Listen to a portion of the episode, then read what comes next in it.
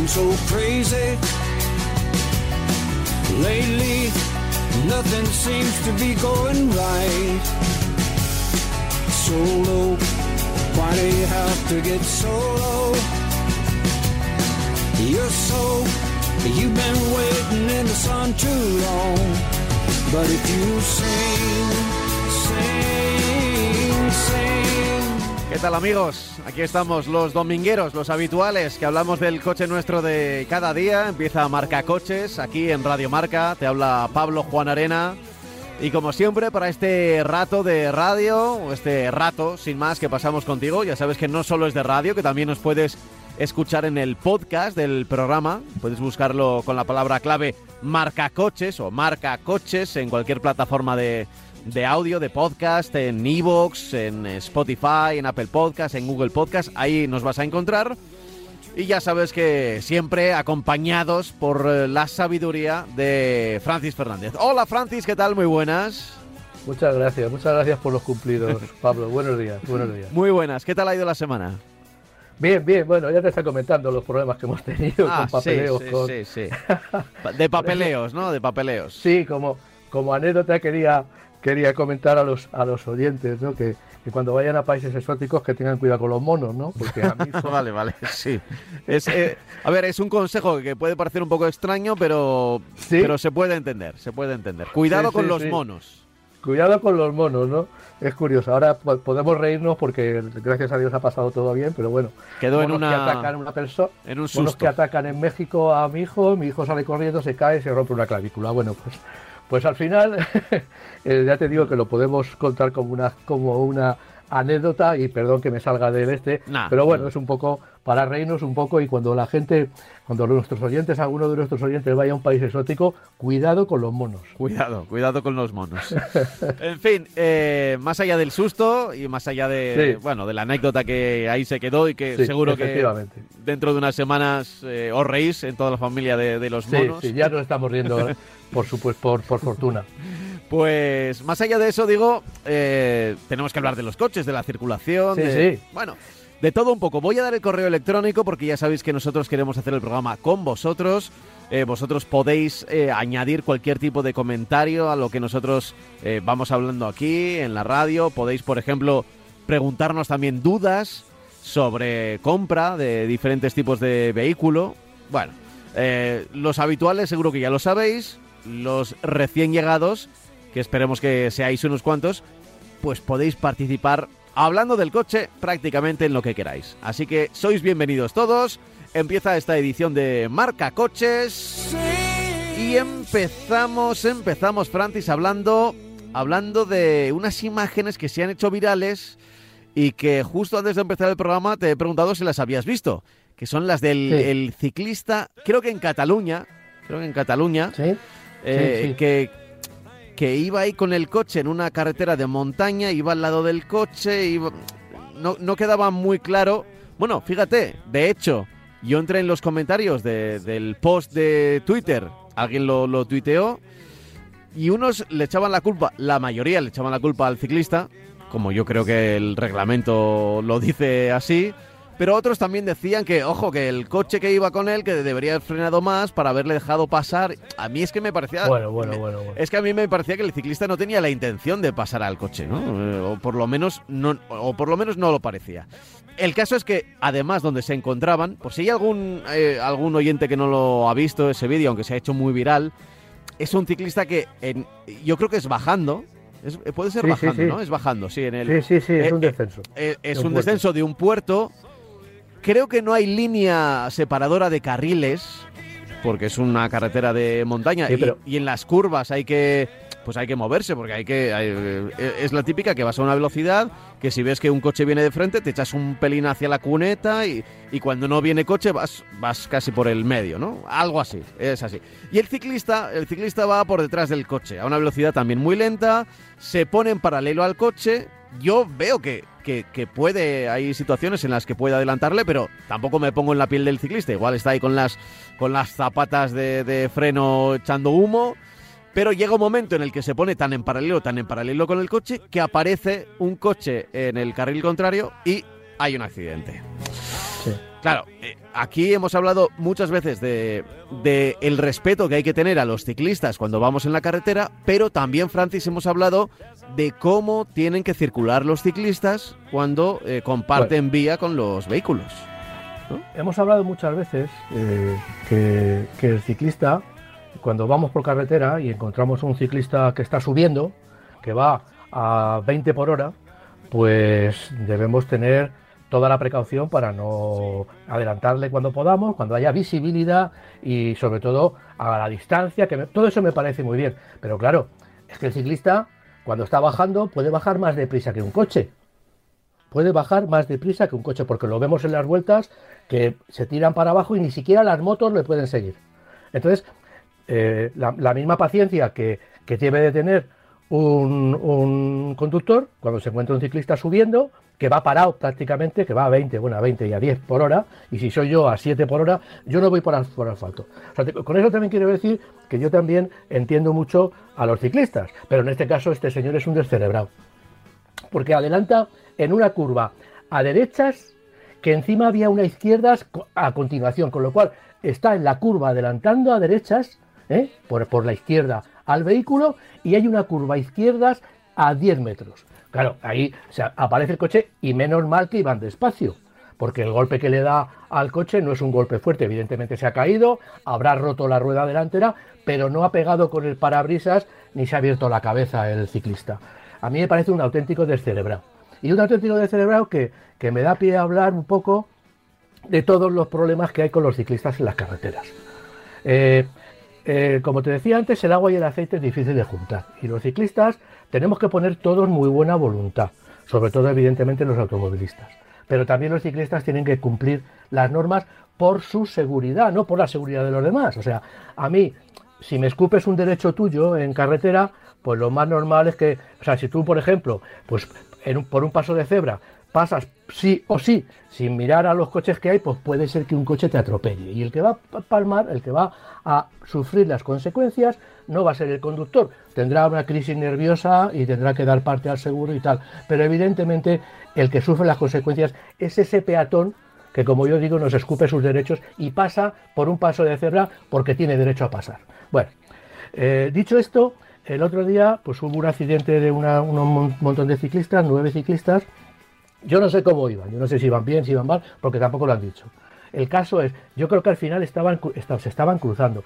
Yo al final lo que digo es, en este caso evidentemente un conductor que va colgado no sé si va borracho o drogado, que tiene antecedentes y tal, bueno, pues el caso es que se ha juntado con unos ciclistas a los pobres y se los ha llevado por delante, y evidentemente yo entiendo y sé de quién es la culpa. Pero hay muchas veces que el conductor somos de cada padre y de cada madre, es decir, hay conductores que son hábiles y conductores que conducen peor.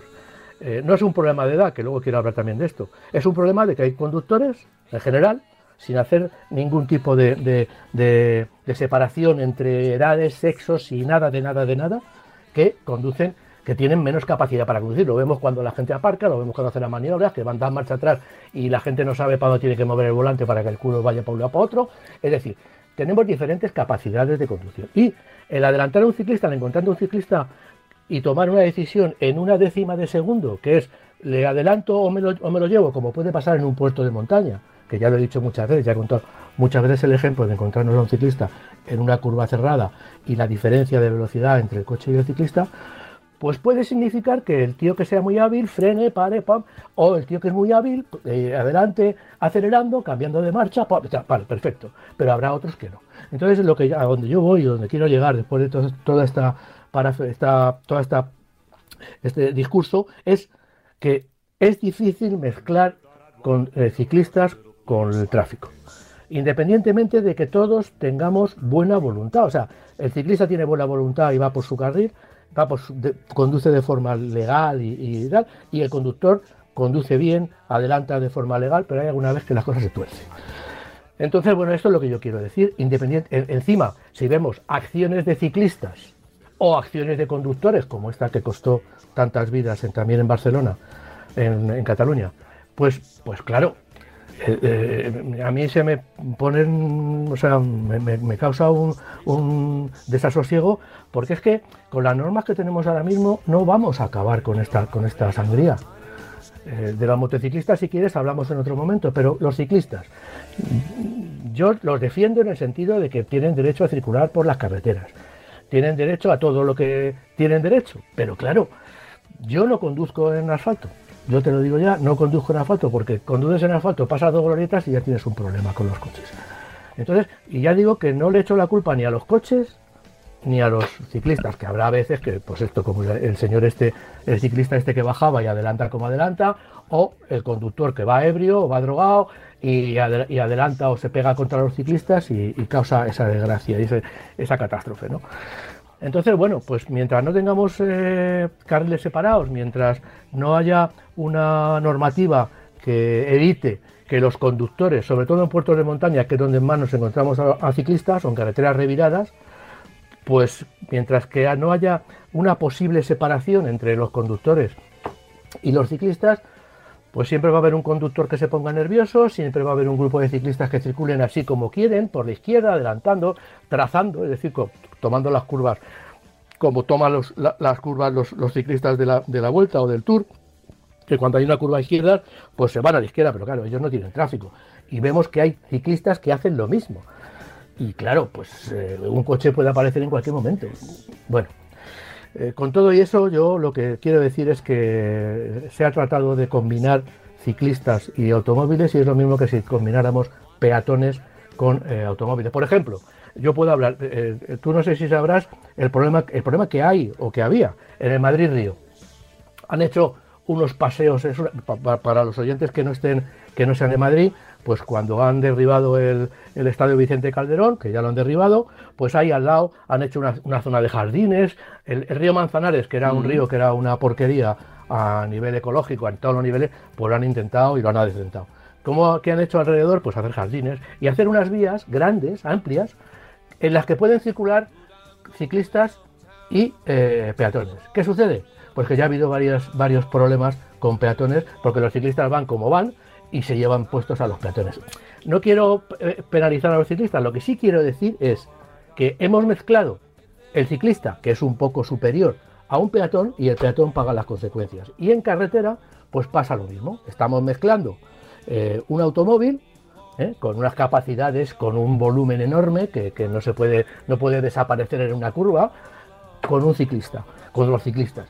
Y a partir de ahí, pues va a haber problemas, a no ser que, bueno, iba a decir prohibir el tráfico, a no ser que pongan unas normas que sean difícilmente, que se puedan cumplir de una manera muy difícil. Bueno, ya te digo que este es un tema que me fastidia mucho, y me fastidia mucho porque entiendo a los dos, y entiendo que los dos no cumplen, que los dos grupos no cumplen de una forma clara, pero también digo que el automovilista hay de todo, y entonces hay automovilistas que son muy hábiles, independientemente de que quieran respetar a los ciclistas, y otros que son poco hábiles, que aunque van despacio, pues llega un momento, una decisión de décima de segundo, y la toman y se equivocan.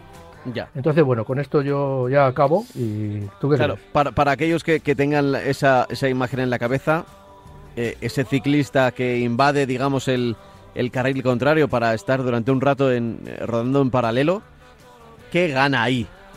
¿Qué gana ahí? Claro. No gana claro. Tiempo, no gana nada, porque ir a un lado del coche, ir detrás... Va nervioso y va histérico porque quiere adelantar al coche que lleva delante, porque va más despacio de él y está viendo más despacio de lo que podría... pero eso es lo mismo que pasa con los automóviles. O sea, y al final, ¿quién perdió? Pues el ciclista, si es que no tiene más narices. Claro. O sea, si vas por la izquierda y adelantas por la izquierda en una curva sin visibilidad y viene un coche de frente, y por fortuna se dan un golpe de espacio, porque el coche que subía iba despacio. Si el coche sube más, le daría un golpe, pegaría en el parabrisas el ciclista, pasaría por encima del techo y acabaría donde acabaría. Bueno. Ya digo que por fortuna no ha pasado nada, no sé si el ciclista ha tenido algún problema, sé que le han metido 500 euros de multa, porque no le pueden quitar los puntos ni el carnet, porque no lo tiene. Entonces, claro, bueno, pues Hay que darle una vuelta a esta ley que sacaron hace unos años, que daba mucha permisividad a los ciclistas en las carreteras. Hay que hacérselo mirar otra vez, hay que darle otra vuelta. Yo entiendo que en la ciudad estos carriles de 30 también son peligrosos, pero bueno, en la ciudad pues vas a 30 y tampoco te mueres, digo como automovilista. Pero en carretera, claro, en carretera una carretera que está limitada a 90, te encuentras un ciclista que va a 6 y tienes que ir detrás de él. Hay mucha gente que se pone nerviosa. Bueno, también digo yo, pues no vayas por esa. Si hay ciclistas, que es lo que me pasa a mí también, ¿eh? Yo donde tengo casa fuera de Madrid, pues hay una carretera que es la carretera de Calpe a Moraira, que están todos los equipos ciclistas del mundo, vienen en marzo y en abril. Pero todos, o sea, es espectacular. Entonces, claro, incluso van con coche detrás, ¿no? Pero claro, yo muchas veces digo, vamos a Moraira, digo, no, porque voy a hacer 8 kilómetros detrás de un ciclista. Ojo, si son profesionales no pasa nada, porque van más deprisa que el coche, es espectacular. Pero claro, si no son profesionales, y ahí sale mucha gente y mucho veraneo, que va con muchos belgas que vienen aquí a España a montar en bici nada más por las carreteras que hay por allí, ¿no? Pues claro, yo muchas veces digo, vamos a Moraira, digo, mira, no, que te encuentras un ciclista que va a 10 por hora y te chupas 8 kilómetros a 10 por hora, que tampoco pasa nada. Pero, bueno, pues decido irme a otro lado, o ir por la noche, por ejemplo. Pues vale, es un poco eso, ¿no? Uh-huh. Oye, antes de empezar a hablar de los problemas, no de los ciclistas, sino de los Tesla, ¿te parece que lea un correo electrónico que ha llegado por aquí esta semana? Mira, claro. Lo firma Alfonso y dice, buenos días, en primer lugar, mira cómo empieza. Discrepar sobre la afirmación. Muy bien, bueno, muy bien. A ver, lo leo con otro tono porque el tono de la carta es otro. Dice, en primer lugar, discrepar sobre la afirmación reiterada acerca del afán recaudatorio de las multas. Puede que sea una parte de la razón, pero al menos estamos avisados. Es decir, uno sabe a qué velocidad ha de ir en todo momento porque lo dicen las señales. Si no haces caso, estás contribuyendo, sí, y lo pone entre comillas, de manera voluntaria. ¿Me explico? Sobre el consumo del motor, y luego hace una pregunta técnica. Se suele decir que el cambio automático consume algo más. Mi duda es si la electrónica en los automáticos intenta mantener la zona de par máximo y así la optimización del consumo o no. Bueno, a ver, si quieres, mira, pues voy a empezar con este último, sobre si consumen más o no. Históricamente sí. Históricamente han consumido más siempre, sobre todo los primeros, consumían bastante más. Vamos a ver, los cambios con convertidor de par, por definición, consumen más que un cambio manual.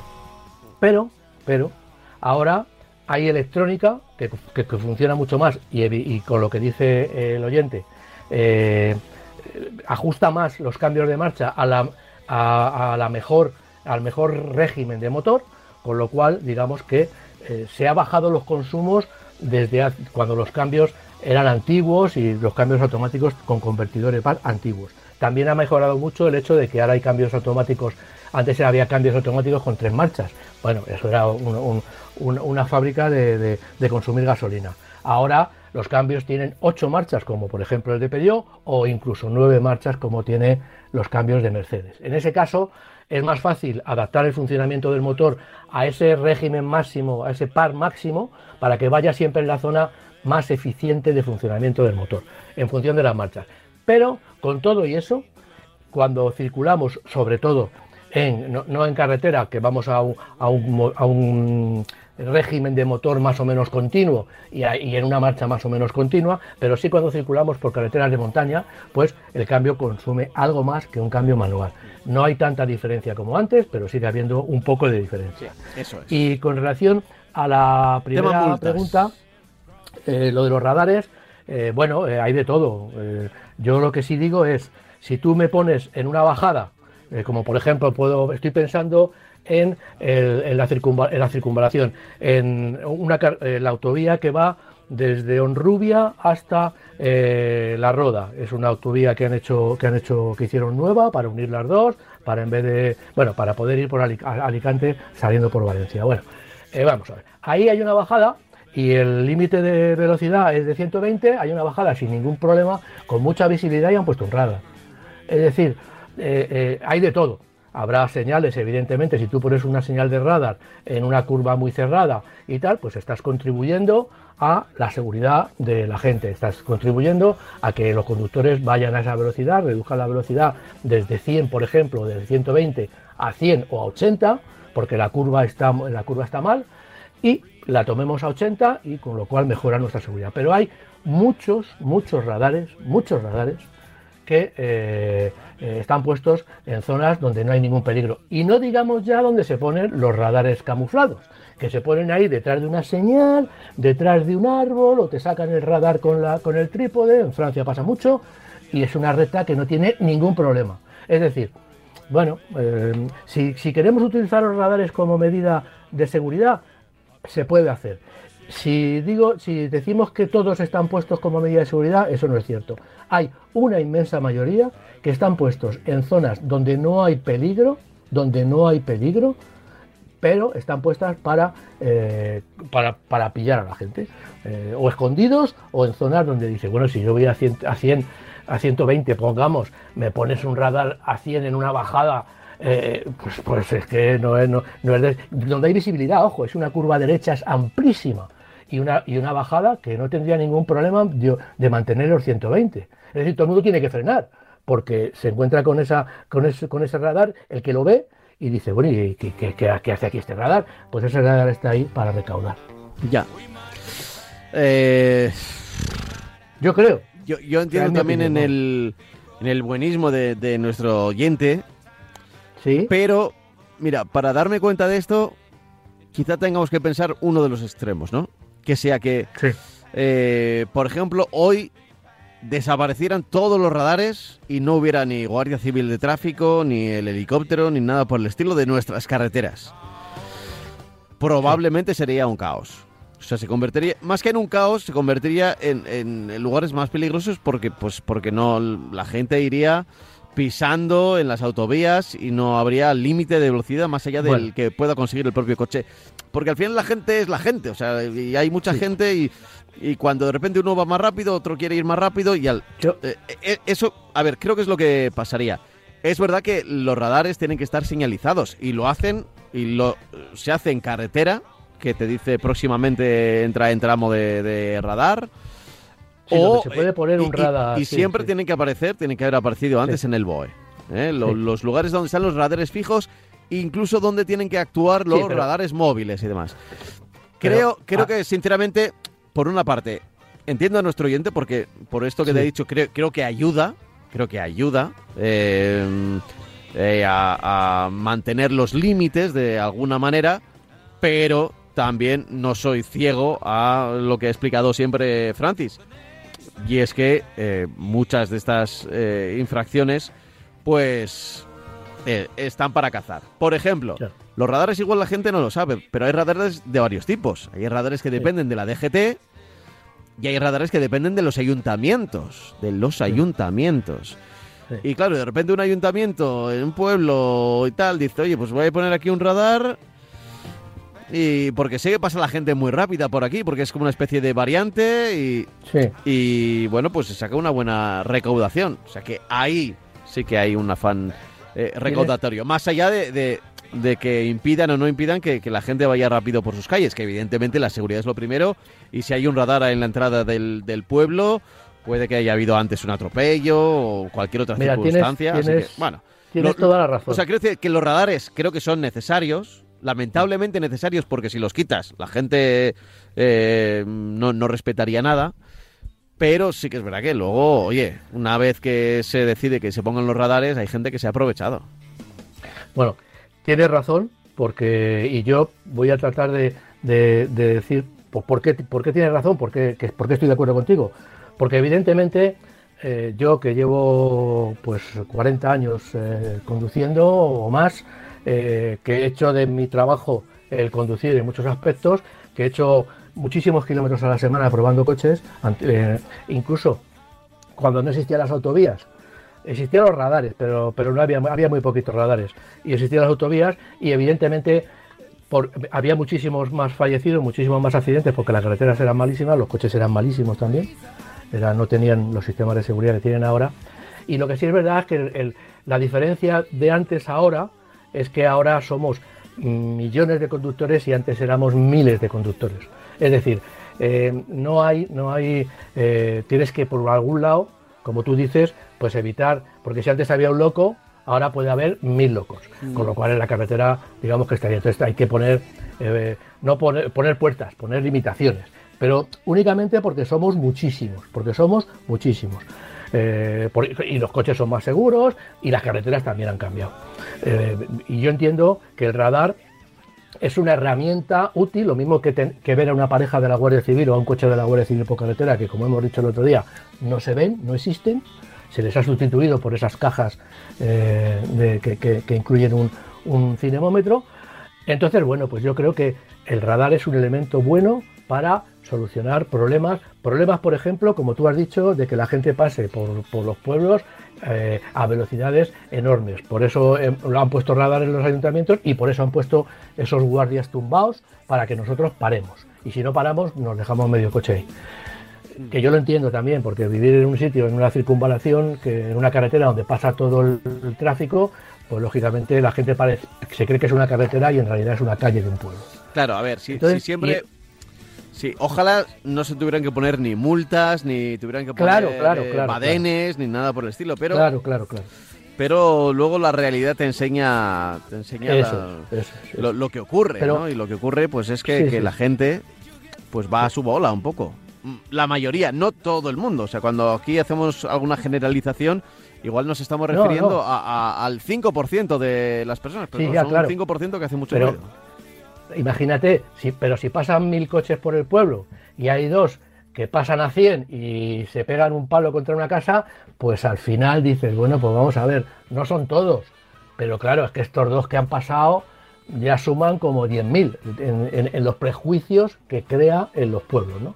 Otra cosa es que se puedan hacer carreteras, autovías o carreteras de gran volumen de tráfico, para evitar pasar por determinadas zonas o determinados pueblos. Bueno, eso es otro problema, pero lo que sí digo es que efectivamente hay que poner limitaciones, porque, como decíamos, pues un garbanzo negro pues te estropea un cocido. Entonces, bueno, pues en ese sentido ya te digo que te doy la razón, que el radar yo lo veo necesario, pero cuando se pone con rigor, cuando se pone en las zonas que hay accidentes y las zonas que son verdaderamente peligrosas. Después de intentar también que esa zona de carretera que tiene una curva peligrosa desaparezca, ¿eh? Que también eso es importante también que lo hagamos, ¿no? Sin duda. ¿Eh? Así que aquí igual hablamos demasiado a veces de radares y de... Bueno...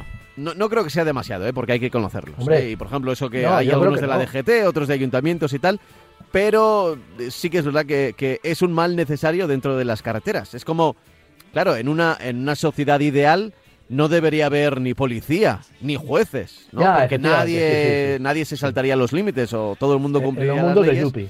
Pero no es así, no vivimos en los mundos de Yuppie.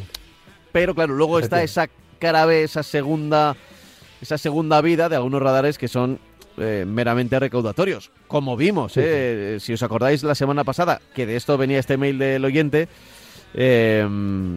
cuando algunos de los radares, creo que en el top 3 estaban en una zona en la que era una autovía y que justo era un tramo de 100, ¿no?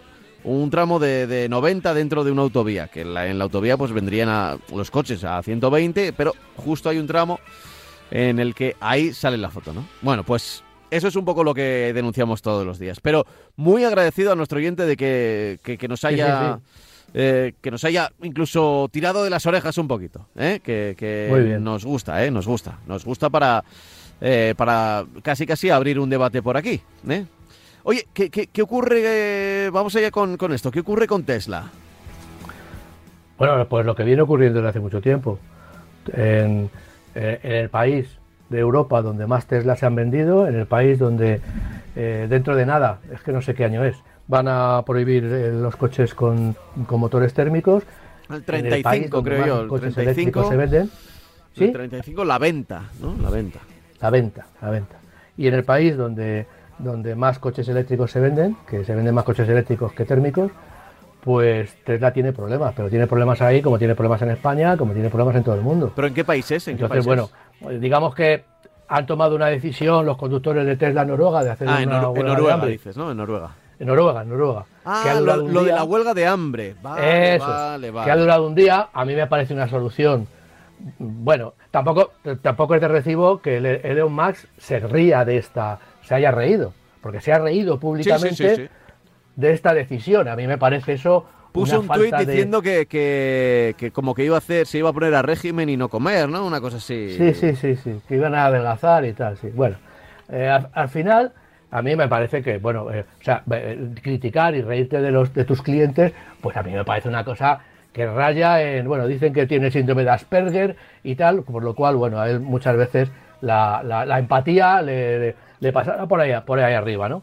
Pero bueno, pero lo que digo, de todos he sabido, porque claro, la lista de averías que tienen los Tesla es como para escribir un libro, así lo digo. Sí. Entonces, bueno, en España hay gente que tiene muchos problemas de Tesla. Yo lo comparo para que el oyente... se ha puesto de moda, es un coche de moda, es un coche, iba a decir de capricho. Bueno, es un coche molón, ¿no? Podemos hablar así en plan más coloquial. Pues como se puso de moda hace muchísimos años una de las últimas generaciones de la Chrysler Voyager. Veías Chrysler Voyager por todos los lados, era el coche. Por todos los sitios, sí, es verdad. Bueno, pues la Chrysler Voyager llevaba un motor italiano VM, que era con culatas independientes, que lo mismo que llevaba Land Rover y lo mismo que llevaban otras marcas, Alfa Romeo también lo llevó en su momento. Pues que directamente con culatas independientes, que a la culata, si llevaba 5 cilindros, a la culata más lejana de la bomba del agua no le llegaba refrigeración y palmaban por ahí. Entonces se rompían como churros los motores. A partir de un tiempo se rompían. Había que coger esa culata, la última culata donde más lejana del flujo de refrigeración, y había que cambiarla. Había que planificar, cambiar válvulas y tal, porque se había calentado, había tenido problemas la junta de culata esa y tal.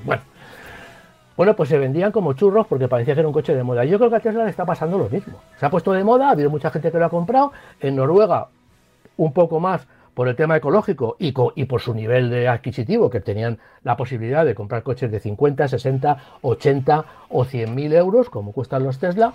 Y entonces, bueno, pues se han ido a por ellos. Y ahora con el tiempo, pues claro, cuanto más hay, pues más se rompen. Y bueno, pues la gente está un poquito cabreada. Yo creo que no pasa por hacer una huelga de hambre, sino pasa directamente por ir a un juzgado de guardia y poner denuncias, que yo creo que también lo están haciendo también los noruegos, porque también es verdad que, por lo que he oído y por que el servicio técnico de Tesla en todo el mundo tampoco da muy buenas soluciones, tampoco es que se vuelque en ayudar a sus clientes. Ahí Tesla está pagando el no tener el conocimiento y la experiencia que tienen el resto de marcas. Pues claro, que de repente creas un servicio postventa de una empresa que no está acostumbrada a vender coches, que está acostumbrada a vender tecnología. Oye, diciendo esto, y aquí aprovecho para dar un palo, que igual no ha aprendido de algunos servicios postventa, y menos mal, porque hay servicios postventa de marcas, incluso que se pueden considerar premium y demás, que durante muchos años han dejado bastante que desear, ¿eh? O sea, quiere decir que... Sí, pero ¿sabe lo que pasa? Que la posventa de los coches, digamos, que no son Tesla, tampoco es que sea la bomba.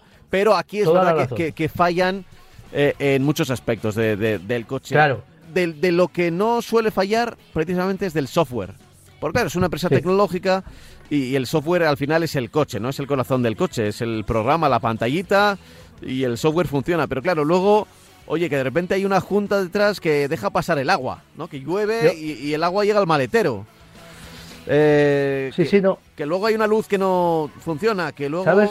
Claro, sí. ¿Sabes lo que sucede? Que cuando tú tienes un coche que no se rompe y tienes un mal servicio técnico, pues el servicio técnico canta menos, porque hay menos coches que le llegan. Cuando tú tienes un coche como Tesla, que tiene problemas y tienes un mal servicio técnico...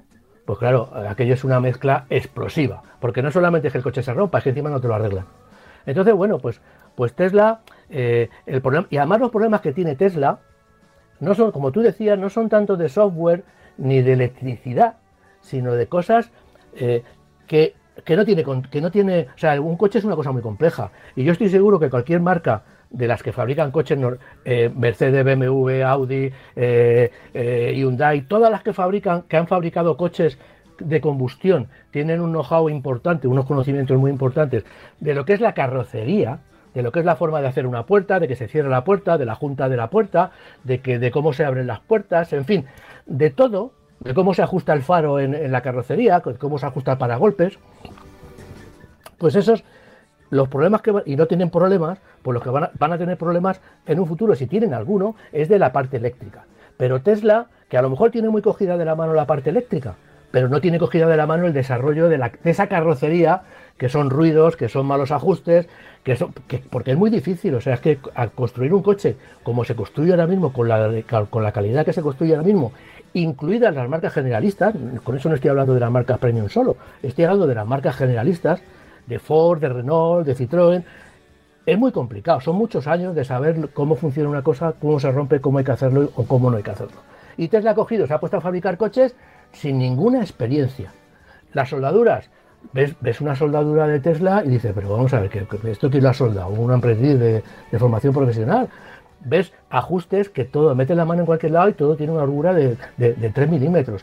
En fin, no quiero hacer más leña al fuego, pero lo que sí es verdad es que, limitándonos a la noticia, y es una noticia que seguramente muchos otros usuarios de Tesla en España también están sufriendo, pues que eso, que han hecho huelga de hambre los usuarios de Tesla, el país donde más Tesla se venden de Europa, y que bueno, será por algo, ¿no? Y la lista, ya digo, de averías es enorme. Desde luego, sí. Problemas para Tesla en Noruega, sí. En Noruega, y encima Elon Musk, el loco inventor multimegamillonario, que se ríe de la gente. A ver, también te digo una cosa, a mí me parece un poco exagerado lo de la huelga de hambre, pero sí que es verdad que gracias a ese gesto ha llamado la atención más allá de las fronteras de Noruega, que era el objetivo, bueno, ¿vale? Es que el hecho de que llamarle huelga de hambre, sí, a estar un día sin comer, pues me parece un poco ridículo. Tampoco tiene mucho sentido. Eso casi ahora es una dieta de esta, ¿no? Una dieta de esta de que... Y te iba a decir también, Elon Musk tiene la fortuna que tiene, porque seguramente con los Tesla que vende gana mucho dinero. Sí, bueno, ya hablamos aquí exactamente de cómo ahora mismo Tesla vale tanto, porque vende su, digamos, su ausencia de contaminación, de emisiones, las vende a otras marcas y las vende a precio de lingote de oro. Es decir, pongamos Volkswagen, ¿vale? Para que la gente lo entienda. Que no es Volkswagen, de hecho, creo que en su momento... Una marca de coches. Sí, una marca de coches, pero para que pues una marca como Volkswagen o como Fiat o como Renault o como... La que sea. Al final tiene unas exigencias de contaminación al final del año. Ya sabemos que esto ha sido un grave problema. Están intentando descender ofertas a coches híbridos que contaminen menos, porque al final del año tienen que llegar a un número de contaminación máximo por coches vendidos. Lo que hace Tesla, que solo vende coches eléctricos, es meter esos coches en las ventas de esas marcas. Es decir, que, por ejemplo, a ver, esto es brochazo gordo, pero creo que se puede entender.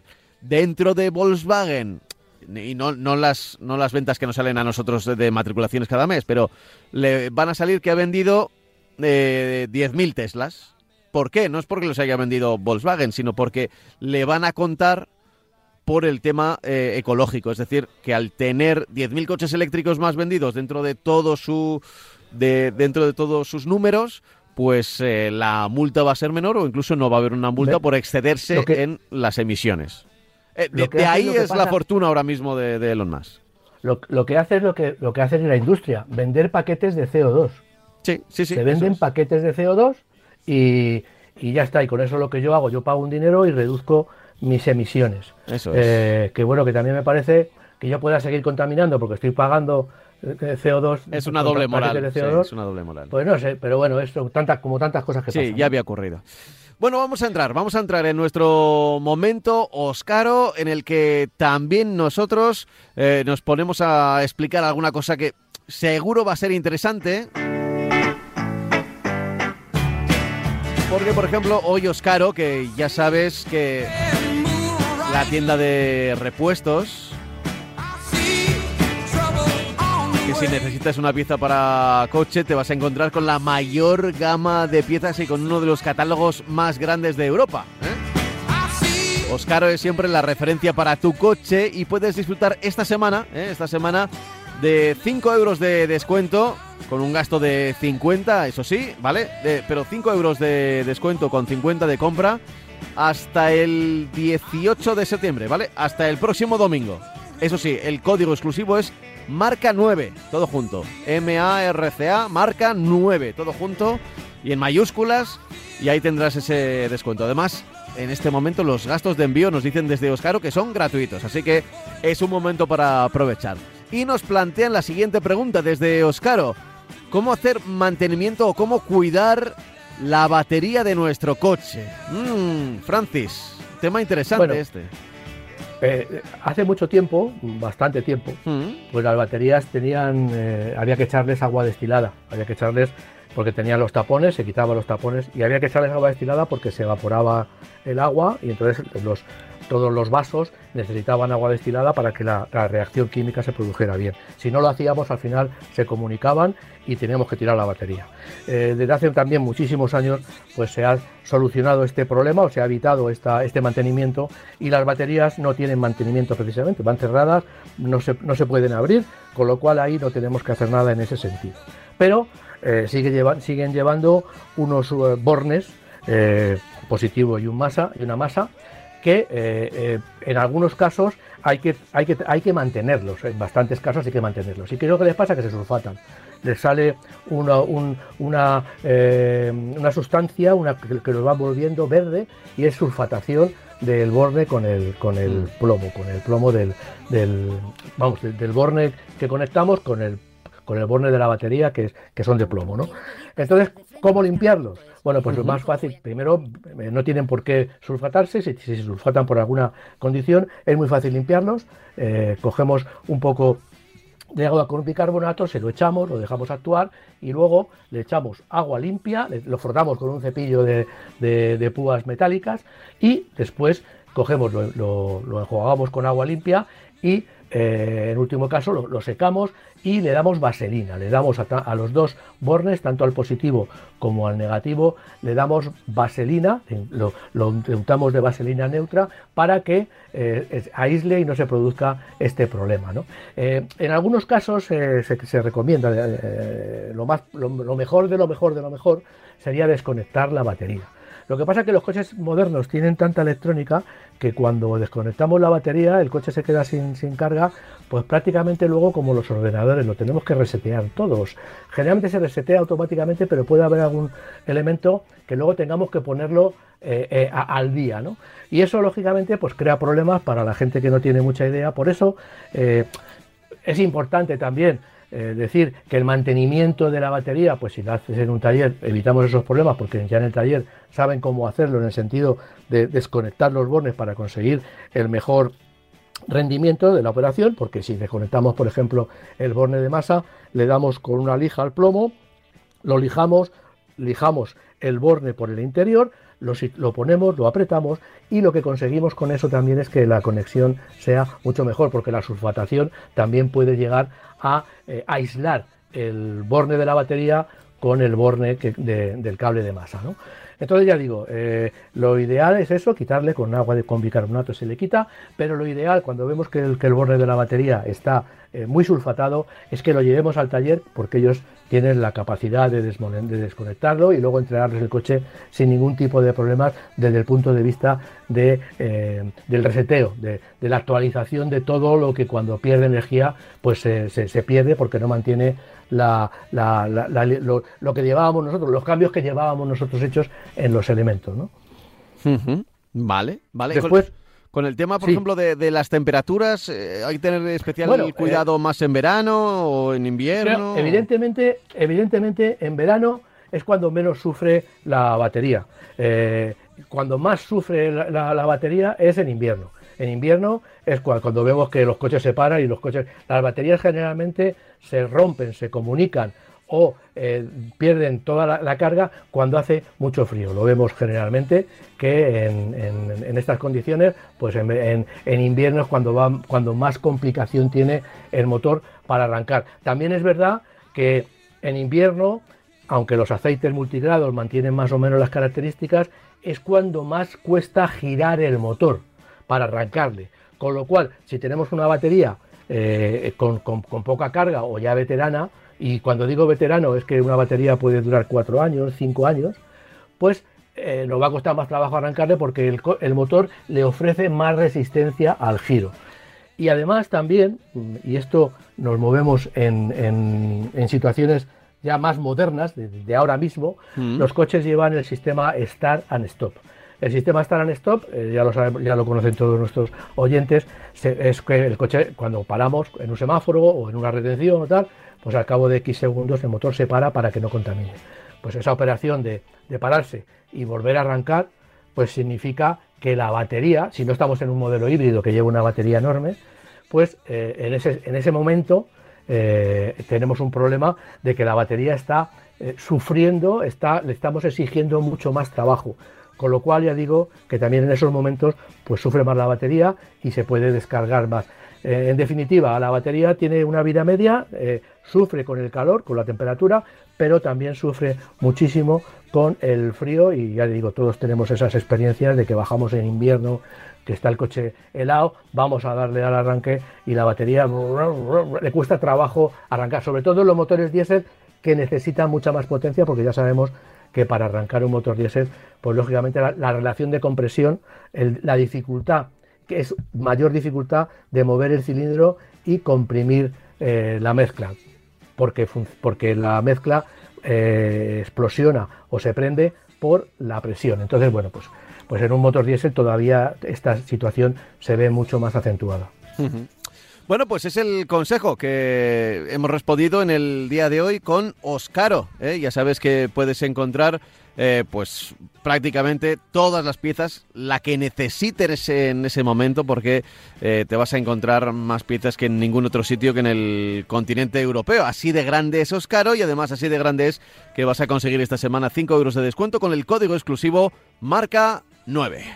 Quiero pedir pastillas de freno en oscaro.es, pero ¿cómo voy a encontrar las referencias correctas? Muy sencillo. Indica la matrícula de tu vehículo y encuentra las piezas correctas entre nuestras 600.000 referencias. No me lo pienso más. En este momento, gastos de envío gratis. Ver condiciones en la web. Oscaro.es. Compra la pieza adecuada para tu coche en internet. Oscaro, la referencia para tu coche. Pues vamos con esto, vamos con la recta final ya del programa, porque nos quedan, nada, menos de 10 minutos, así que yo no sé si tenías algún tema casi obligatorio. Pues sí, a ver, Francis. Por ejemplo, las nuevas letras que van a aparecer, que ya han aparecido.